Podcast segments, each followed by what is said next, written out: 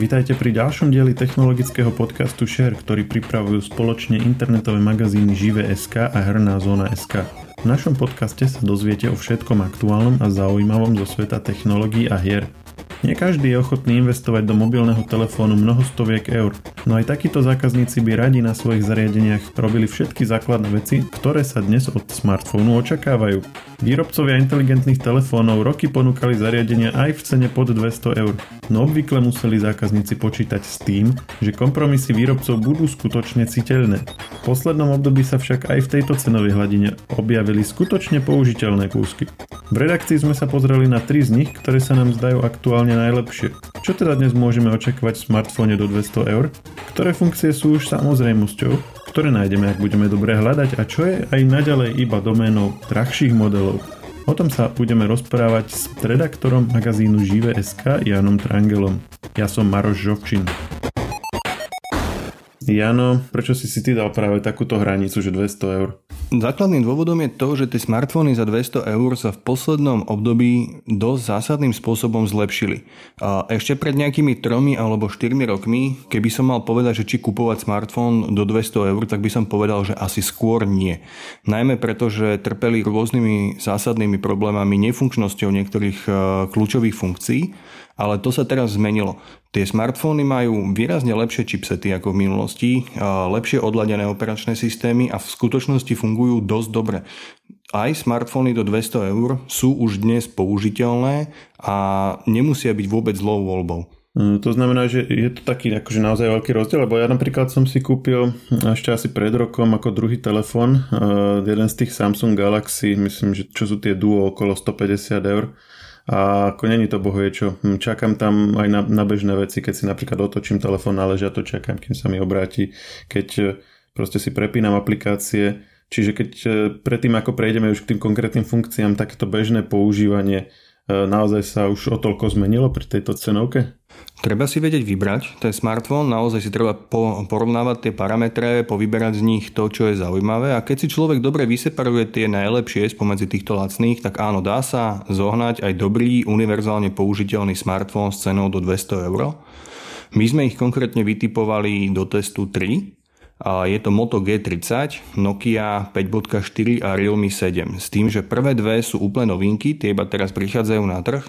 Realme 7 nie je úplne nový, on prišiel ešte na konci minulého roka, ale teraz mu dosť zásadne klesla cena a preto bol celkom atraktívnou voľbou do tohto porovnania. Chceli sme tam aj pridať Xiaomi Redmi Note 10, čo je tiež novinka, ale ten do uzavierky testu do redakcie neprišiel, aj keď teda nám ho prislúbili, takže bohužiaľ tento v teste nebol s tým, že tie smartfóny testoval Adam Harmada. On to priamo u seba všetko vyskúšal a ja som teraz skôr iba ten posol, ktorý tie jeho správy dáva do audiopodoby. Mm, no, Moto to je predpokladám Motorola, Nokia poznáme, Realme, to je čo za značku vlastne?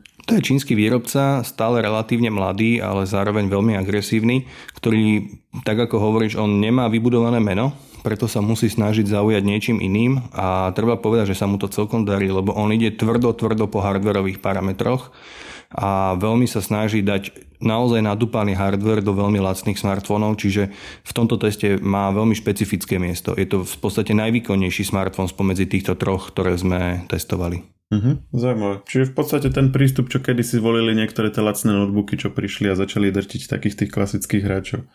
Ty si spomínal, že ešte pred nahrávaním, že teda e, foťak si veľmi akože nezahrnul do toho hodnotenia. A môžeš len povedať, že prečo? Ono to je hlavne tým, že keď výrobca potrebuje vyskladať smartfón do 200 eur, tak musí logicky na mnohých miestach šetriť. A otázka je, že kde bude šetriť. A väčšina z nich sa rozhodne použiť e, alebo ušetriť peňažky práve na foťáku a urobiť to skôr ako nejaký marketingový ťahák alebo ako nejakú takú udičku na zákazníkov. Že napríklad aj tieto smartfóny, ktoré sme testovali, majú 3 alebo 4 foťáky, Čiže to vyzerá papierovo super. Majú milión funkcií, keď si človek otvorí tú tabulku, tak je tam vypísané snáď úplne všetko. V praxi to ale moc nefunguje. Skôr je to o tom, že naozaj tie foťaky sú tam iba do počtu a pokiaľ chcete mobil na fotenie, tak asi musíte pozerať skôr v tých vyšších cenových triedach. Čiže tu nás sa ideme hrať o tie iné funkcie, o tie, ktoré sú podľa mňa alebo aspoň pre mňa dôležitejšie, to je tá základná použiteľnosť a tie kľúčové smartfónové funkcie. No ale čo sa týka klasického fotenia, tak vieme aspoň povedať, že všetky tri tieto modely nám spravia také normálne fotky, selfiečka na vonku sa s nimi pofotíme, odfotíme s nimi deti, tie klasické veci, čo ľudia akože očakávajú, že automaticky bude fungovať na hocičom. Kým je svetlo dobré, tak áno, tie fotky z toho vylezú. Pokiaľ svetla ubudne, tak z toho budú skôr také farebné mazanice a naozaj v tme alebo v nejakom slabom svetle v noci tam netreba vôbec uvažovať o tom, že by z toho vyliezali nejaké zaujímavé fotky. To budú fakt iba také akože. Jasné. A vieme povedať veľkosti aj e, displeje? Ono, ja si osobne myslím, že v súčasnosti už nie je dôležité povedať, hovoriť o veľkosti displeja, ale o veľkosti celého smartfónu. Totiž to kedysi to bolo tak, že smartfón s nejakou 6-palcovou uhlopriečkou mal zhruba nejaký rozmer, ale dneska to už neplatí, lebo sa zmenili aj pomery strán, zmenili sa aj veľkosti rámčekov okolo displeja. Takže tu nás sa treba naozaj baviť o celkových parametroch, teda že ako je celý ten telefón veľký a koľko reálne tá obrazovka zabera z prednej časti a tiež akú má hmotnosť, aký je široký, čiže treba to brať nejako komplexne. A pokiaľ ide o tieto tri smartfóny, tak e, mňa potešilo to, že sú všetky v takom priemere, že ani jeden z nich nevystupuje, či už by bol nejaký extra malý s maličkatým displejom, alebo naopak by bol nejaký úplne obrovská lopata, ktorá by mala velikánsky displej, ale zároveň sa nezmestila do žiadneho vrecka. Čiže všetky tri tieto telefóny zo súboja boli také obyčajné, bežné, dnešná bežná konfekcia. A máš to aspoň niekde poznačené, že o koľko palcových displejoch sa bavíme? Bavíme sa niekde medzi 6,3 a 6,5 palca, pokiaľ ide o uhlopriečku displeja. Aha, čiže všetky tri sú zhruba také isté. Áno, áno, zhruba v tej triede. No a tak sme hovorili, že teda čo sme ako neposudzovali až tak veľmi, tak e, chodíme okolo toho, tak čo teda je to kľúčové, čo podľa teba by sme mali zohľadňovať? Podľa mňa je to v prvom rade kvalitný displej. Tam nejde iba o to, aby mal jeden parameter dobrý, aby bol v niečom jednom výnimočný, ale aby to bolo také ideálne čo najviac vyvážené aby bol aj pekne na zobrazenie, aby aj dobre robil s farbami, aj primerane vysoké rozlíšenie a pokiaľ teda technické parametre a cena dovolia, tak aby mal aj vyššiu obnovovaciu frekvenciu. Ale ideálne je, aby to všetko bolo v rovnováhe. Áno, a čo sa týka tých ďalších parametrov e, tých telefónov, tak e, čo sú také hlavné funkcie, alebo čo si považoval za niečo, že, že keď do toho porovnania už ideme, tak toto sú tie kľúčové veci, ktoré proste by ten telefón mal zvládať aj pri tejto cenovej hladine. Mm, ďalšia úplne kľúčová vec podľa mňa je NFC. V podstate je to podpora pre, alebo predpríprava pre podporu na bezkontaktné platby, aby sa s tým mobilom dalo platiť. To je dneska podľa mňa veľmi žiadaná, taká už až samozrejmá funkcia. Čiže aj v tejto triede pod 200 eur by to už človek mal žiadať. A není to úplne štandard ešte, lebo to bol napríklad aj v tom spomínanom Samsungu za 150 eur e, ako automaticky. Či ešte stále je to niečo, čo akože na čo si treba dať pozor, že v niektorých tých lacných mobiloch to nebýva? Presne tak, v niektorých lacných mobiloch to nebýva. Niekedy na to dokonca aj výrobcovia priamo upozorňujú, inokedy sa to snažia skryť tú informáciu, že to nemá NFC a súčasne uh, treba brať ešte do úvahy aj to, že sú tu smartfóny, ktoré nemajú prístup do Google Play a tým pádom síce majú NFC, ale nie je ich možné využívať na bezkontaktné platby. Čiže tam naozaj si treba ustrážiť, že či ten daný konkrétny smartfón je schopný bezkontaktných platieb. Uh-huh. A čiže tieto všetky tri majú NFC? Áno, tieto všetky tri majú NFC a všetky tri sú schopné a sú pripravené na to, aby sa s nimi dalo platiť. OK. Čo ešte všetky tri majú? No pre mňa osobne je dôležitá funkcia Dual SIM, teda schopnosť e, súčasne vložiť dve SIM karty. Prvá je nejaké štandardné telefónne číslo, ktoré je hlavne teda na telefonovanie a druhá sa dá dať nejaký dátový program napríklad, aby človek mal veľa, veľa dát za málo peňazí a takýmto spôsobom sa dá výrazne ušetriť každý mesiac a myslím si, že hlavne ľudia, ktorí hľadajú telefón v cene do 200 eur, toto ocenia. Len tu si treba dávať pozor na jeden taký drobný chyták, že ten druhý slot pre SIM kartu môže byť e, tzv. hybridný. To znamená, že si musíte vybrať, či budete mať vloženú SIM 2 alebo pamäťovú kartu. A keďže tieto lacné smartfóny nemajú až takú veľkú vnútornú pamäť, tak pamäťová karta je veľmi vhodná, mať aj ju na dáta.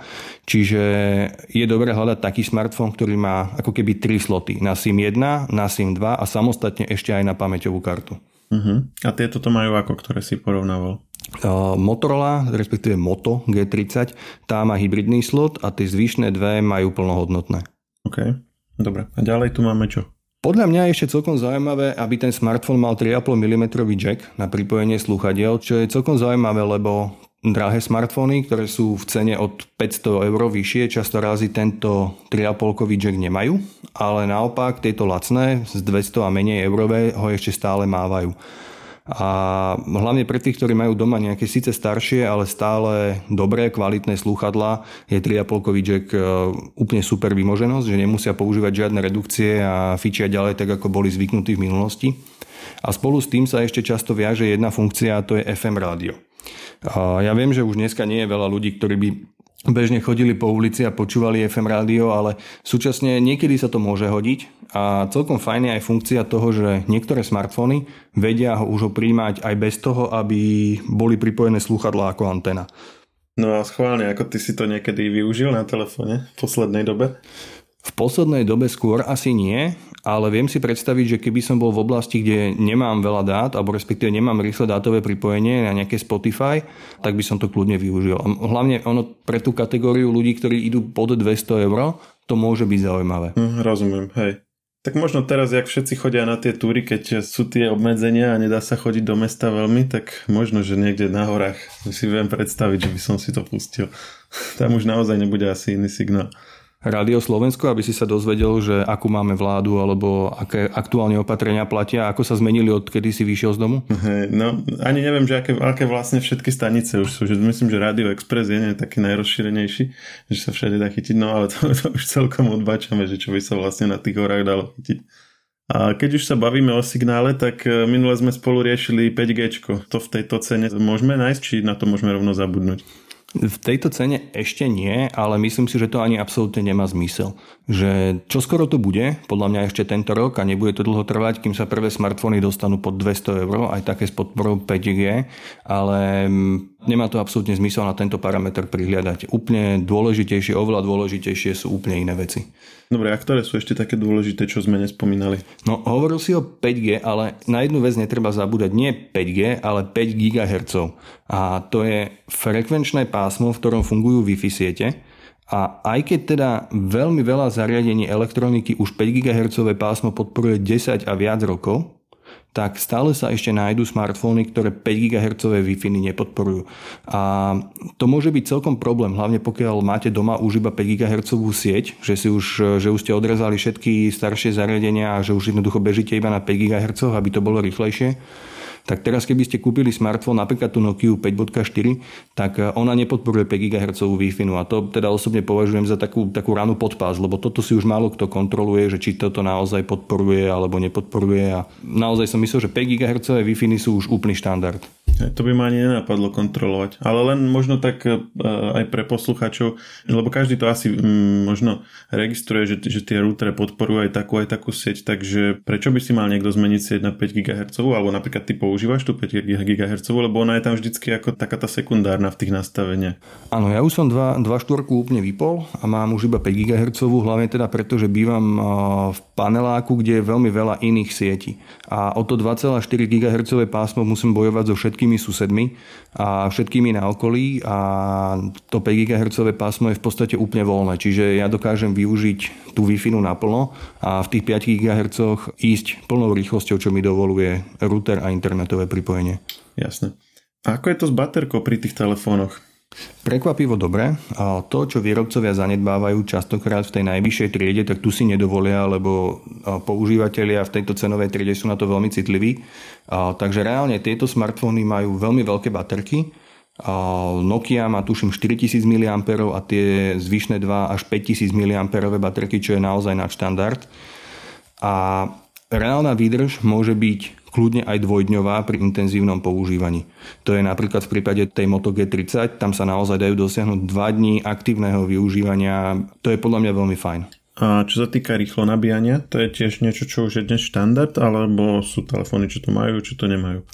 No, štandard to ešte stále nie je, ale dostalo sa to už aj do tejto triedy. A ja musím teda povedať, že som veľmi prekvapený. Napríklad to Realme, 7 má až 30 W nabíjanie a Moto G30 má 20 W nabíjanie. A to treba povedať, že Tie najlepšie iPhony majú 20W nabíjanie, top Samsungy, ktoré sú naozaj v cenách cez 1000 eur, majú 25W nabíjanie, čiže tu je to v cene pod 200 eur, veľmi rýchle nabíjanie batérie. Mne sa to veľmi ľúbi, podľa mňa je to fajn trend. Samozrejme odtiaľ potiaľ, hej, že už tie extrémy, ktoré niektorí Číňania tlačia, 50W a viac, tak to už je podľa mňa cesta k zničeniu tej batérie, ale ukázalo sa, že toto 20W nabíjanie je bezpečné, funkčné a nejakým spôsobom to tú batériu nezrujnuje v priebehu roka ani dvoch, takže tohoto by som sa naozaj nebal. Uh-huh. Teraz možno len tak, keď teraz sme zaborili do toho, že rôzne tie rýchlo nabíjacie telefóny alebo baterky majú alebo podporujú rôzne, rôzne výkonné nabíjačky, tak ako je to, keď si prehadzujeme tie nabíjačky? Mám doma 25W alebo 30W pripojenú k telefónu, ktorý podporuje 20W nabíjanie. Je to v poriadku alebo môžem ho poškodiť? Je to v poriadku, lebo tie nabíjačky aj tie telefóny sú už inteligentné, oni sa medzi sebou rozprávajú a on mu povie, že ty si síce rýchla nabíjačka, ale ja takto rýchlo nedokážem od teba príjmať energiu, tak mi pošli iba menej a oni sa, oni sa medzi sebou dohodnú. Ale samozrejme vždy je najlepšie používať originálnu nabíjačku. Ja to tak teda aj robím bez ohľadu na to, akú značku smartfónu aktuálne mám a akú testujem, tak vždy sa snažím používať tú nabíjačku, ktorá bola dodaná, pokiaľ teda nejaká bola dodaná a normálne fungovať tak, ako, ako to ten výrobca zamýšľal. Neexperimentovať s nejakými inými nabíjačkami. Ale to myslíš len pri rýchlo nabíjaní, nie? Či aj pri bežnom nabíjaní? Aj, aj pri bežnom nabíjaní sa to snažím naozaj držať tak, aby to, aby to k sebe pasovalo. Čiže nezoberieš len tak nejaké USB-čkový ten adaptér, aký na doma nájdeš, prvý USB kábel a pripojíš to. No ako kedy samozrejme, ale pokiaľ mám tu možnosť, že mám so sebou tú nabíjačku pre danú značku, tak sa snažím dodržiavať to tak, ako to, ako to platí. Uh-huh. Zaujímavé, vidíš, toto ja vôbec nedodržiavam napríklad.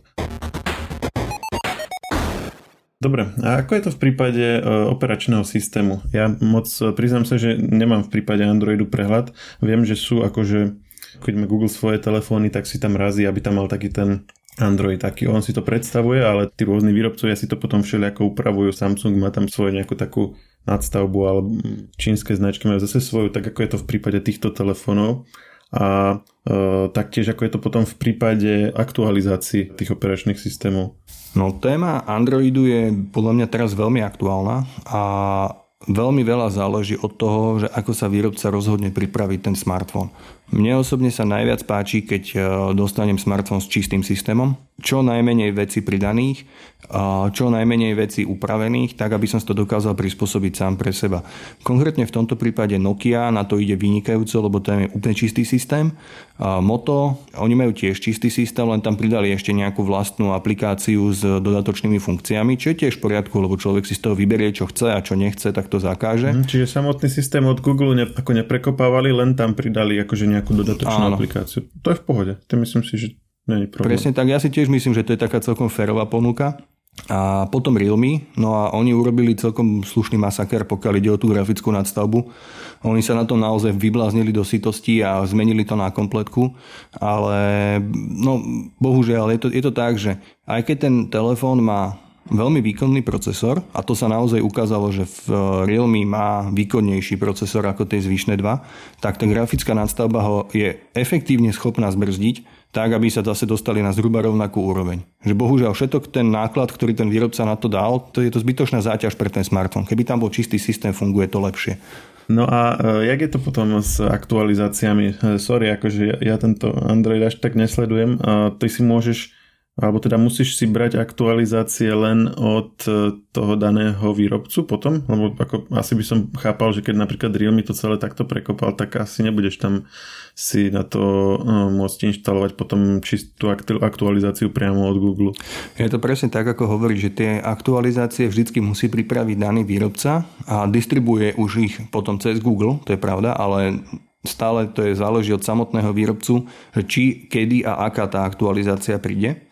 A toto presne bolo obrovskou témou pri týchto lacnejších smartfónoch ešte pred pár rokmi. A fungovalo to bežne tak, že výrobca vydal smartfón, pokiaľ možno aspoň trošku s aktuálnou verziou Androidu. Potom prišla jedna, dve nejaké bezpečnostné aktualizácie, možno, ak mal používateľ šťastie, jeden veľký update na novú verziu a koniec, koniec podpory. A to bol celkom vážny problém, lebo uh, starší Android on síce môže byť plne funkčný, že človeku tam nič na ňom nechýba, ale niektoré aplikácie už nemusia v ňom fungovať. A bežne sa to stáva s internetovým bankovníctvom, že 4 roky starý Android a internetové bankovníctvo sa tam už nedá spustiť. Takže preto je veľmi dôležité, aby tie e, telefóny aj v tejto cenovej triede prichádzali s aktuálnym systémom a výrobcovia garantovali čo najviac aktualizácií. A v tomto smere sa už začínajú veci hýbať k výrazne lepšiemu. Naozaj to, co som veľmi prekvapený, že ako to funguje.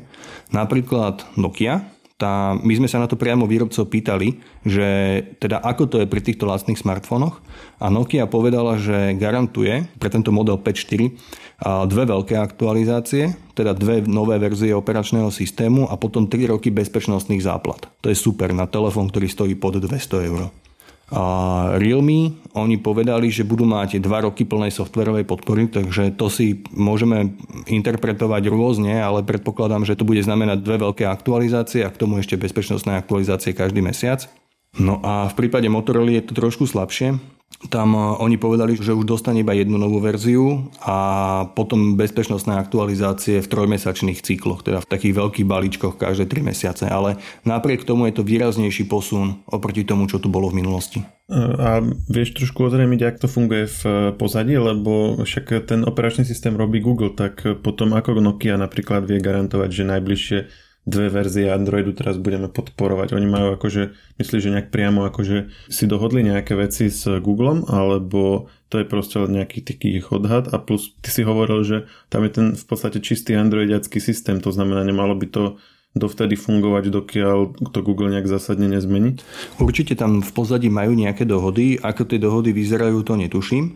Ale toto je presne výhoda tej Nokia, že majú čistý systém, že oni, keď Google vymyslí nejakú aktualizáciu pre ten systém, im stačí ju iba zobrať od Google, pretestovať na tých svojich smartfónoch a zistiť, či to reálne utiahne hardware, či tam fungujú všetky tie veci tak, ako majú v spolupráci v tom konkrétnom jednom smartfóne.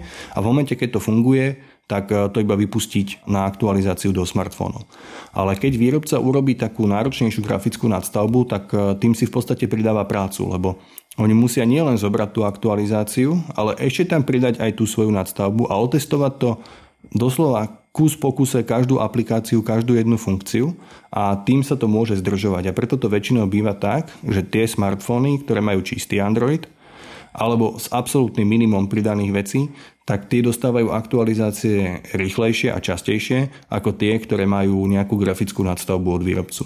Teraz sa opýtam len tak náhodou, že či máš v minulosti nejaké túto skúsenosti, alebo či si to tak pamätáš, že keď výrobca garantuje e, nejaký počet aktualizácií, že ako to býva v praxi, že sú to naozaj napríklad len tie dve, ktoré garantoval, alebo je to nejaký že minimum a v skutočnosti ich bude viacej, alebo, alebo v minulosti bolo. No v minulosti to hlavne bolo tak, že výrobcovia vôbec nechceli o tejto téme hovoriť, že nič negarantovali, nejako sa k tomu nevyjadrovali a ono sa to začína meniť naozaj až v posledných mesiacoch, alebo povedzme, že v poslednom roku, lebo Samsung urobil jednu takú zásadnú vec, že oni, oni dali vyhlásenie, že toto sú smartfóny, ktoré budeme podporovať, toto sú smartfóny, pre ktoré dáme tri nové verzie operačného systému, potom k tomu pridal 4 roky bezpečnostných záplat a dal to nie len pre najvyššiu triedu, ale aj pre strednú triedu a dokonca aj pre niektoré z tých jeho lacnejších modelov. A teraz ostatní výrobcovia podľa mňa chytili trošku paniku a začali si hovoriť, že sakra, ale tak on keď dáva 4 roky bezpečnostných aktualizácií, my máme tak ledva 6 mesiacov, tak e, asi musíme s tým niečo urobiť a začínajú sa snažiť. Podľa mňa tento rok to začne komunikovať viacero výrobcov a začnú viac hovoriť o tom, že aká dlhá bude podpora pre tie jednotlivé mobily, lebo málo kto si dneska chce kúpiť smartfón nový, to je jedno či za 200 eur alebo aj drahší, ktorému skončí podpora po roku alebo po pol roku alebo po roku a pol. Mm-hmm. To je zaujímavé, ale zase na druhej strane neviem, že koľko ľudí, ktorí si v takejto cene kupujú smartfóny, reálne si bolo vôbec vedomých toho, aby si vlastne všímali, že či tam nejaká podpora bude alebo nie. Ja si teda minimálne nepamätám, že by sa to vôbec riešilo ako nejaká téma. Máš veľkú pravdu, podľa mňa mnoho ľudí si to vôbec neuvedomuje, len sú nakoniec potom prekvapení, že to zrazu nefunguje. Čiže tam ide o to, aby to aby sme sa dostali do stavu, kedy tá podpora bude samozrejmosť. Možno nie je nejaká extrémne dlhá, ale aspoň aby tam nejaká bežná podpora počas tých dvoch rokov počas záruky bola a aby ten používateľ nemal s tým smartfónom následne nejaké problémy. No a ty si spomínal ten Samsung. síce v kontexte softveru, ale tak predsa len je to najväčší výrobca. Mm, jak on si stojí na tom v cene do 200 eur a keďže si ho nezarodil do toho porovnania, tak asi nie veľmi dobre. Alebo je tam niečo? Nie, nestojí si vôbec dobre v tejto cene. On pod 200 eur v podstate nemá žiadny zaujímavý model. Keď sme pozerali, tak tie zaujímavé začínajú až niekde okolo 250, takže ten sa možno dostane do nejakého ďalšieho porovnania. A ja mám zo Samsungu celkovo taký pocit, oni ako keby vôbec nechceli predávať lacné smartfóny. Oni možno aj nejaký v ponuke majú, ale pokiaľ ide o nejaké hardwareové špecifikácie, nie je porovnateľný s tými čínskymi konkurentmi. Hej, jasné. Vieš, prečo to hovorím? Keď vojdeš niekde do elektroshopu a takéto lacnejšie telefóny častokrát sa kupujú aj tak, že spontánne, že proste sa ti rozbil telefón, niekde vojdeš a kúpiš si nový, tak tam máš hneď pred sebou celý rad Samsungov, začínajú niekde nad 100 eurami. Takže ty vlastne hovoríš, že síce to tak je, síce to tam tlačia, ale reálne v porovnaní s konkurenciou neobstoja. No, ako som hovoril úplne na začiatku, že treba si to veľmi dobre vyfiltrovať a vybrať si spomedzi tých všetkých, lebo v tej ponuke do 200 eur je možno 100 smartfónov rôznych, v rôznych verziách, v rôznych veľkostiach, v rôznych triedách, miešajú sa tam nové, staršie, staré, úplne nejaké oldtimery v dopredajoch a z tohoto, keď si človek vyfiltruje to najlepšie, tak eh, potom sa dá vyberať naozaj veľmi atraktívne. No, e, skúsme tak úplne na záver. E, ja som ti pred nahrávaním hovoril, že som si e, šupol do Heuroky iPhony a niekde okolo 200 eur v takých pokutnejších e-shopoch sa dá nájsť už aj prvé SE, respektíve 6S, čo sú vlastne akože rovnaké telefóny, hardwareovo prakticky. 6S je ten veľký, SE je ten, ten malý podľa 5S. Jak by obstáli v tomto porovnaní, keby niekto chcel silomocov iPhone? A skús ty hodiť nejaké veci, že čo by si, čo by si akože im vytkol v porovnaní s týmito. V prvom rade to nebudú nové kusy, to už veľmi, veľmi pochybujem, že by to boli nové kusy, to budú nejaké tzv. refurbished, teda nejaké už používané a potom obnovené a znovu zabalené kusy. Čo je samo o sebe problém, lebo už keď človek investuje peniaze, tak eh, si musí dobre zvážiť, či kúpi niečo, čo bolo používané v minulosti a že ako dlho mu to teraz môže vydržať. To je jedna vec. A druhá vec je, že tie telefóny sú strašne staručké už teraz. A tam už dokonca už aj pre ne softverová podpora nie je, respektíve už končí, aj, a to dokonca aj v prípade, že Apple ju má naozaj luxusnú, tak toto sú už eh, veľmi, veľmi, veľmi staré kúsky. Že ja by som do toho už nešiel. Áno, 6 to je 2015 rok dokonca. No, tak to už asi je skončila softverová podpora, čiže tam už nebude žiadna aktualizácia, žiadna nová verzia iOS, čiže toto už podľa mňa nemá zmysel. Áno, ale samozrejme, softverová podpora je dôležitá, ale skúsme tie parametre si pozrieť, lebo napríklad NFC tam je, kvalitný displej, môžeme sa baviť, že, že definícia kvalitného displeja, ale tak Apple myslím, že v, tom, v tomto nikdy akože nejak nešetril. Druhý slot tam není, OK. 3,5 jack tam je, o 5G sa asi nemusíme ani baviť. Akože rýchlo nabíjanie tam není. OK, akože všetky, všetky tie tvoje nejaké nastavené veci by si, by si tam asi nenašiel. Ale na druhej strane ako je to, je to napríklad v porovnaní s tým Samsungom, o ktorom som ti hovoril, tak napríklad mne sa už len taká sedmička, ktorá je síce o trochu drahšia, ale akože sedmička z, 2000, z 2016 sa mi zdala použiteľnejšia ako Samsung za 150 eur z 2020. Môže byť, to je, ale zase do značnej miery je to aj otázka zvyku tvojho, že už si naučený na to, ako nejaké tie zariadenia fungujú. A hovorím, že tu nám, keby to začal Apple znovu vyrábať, podľa mňa takéto smartfóny nové, so softverovou podporou a v cene 200 eur, tak to bude absolútny predajný trhák. Áno. Ale áno. To, sa, to sa nestane. Hej, to, je, to je vlastne bolo viackrát vytýkané, že oni, oni miesto toho, aby spravili nejakú akoby obnovenú verziu s nejakým lacnejším procesorom, tak eh, proste 2, 3, 4 roky predávajú ten, ten istý starý model a len ho akože dávajú lacnejšie na sedlaka. Miesto toho, aby proste si dali trošku tú námahu, aspoň nejaké veci tam pomenili, aby to bolo také aktuálnejšie.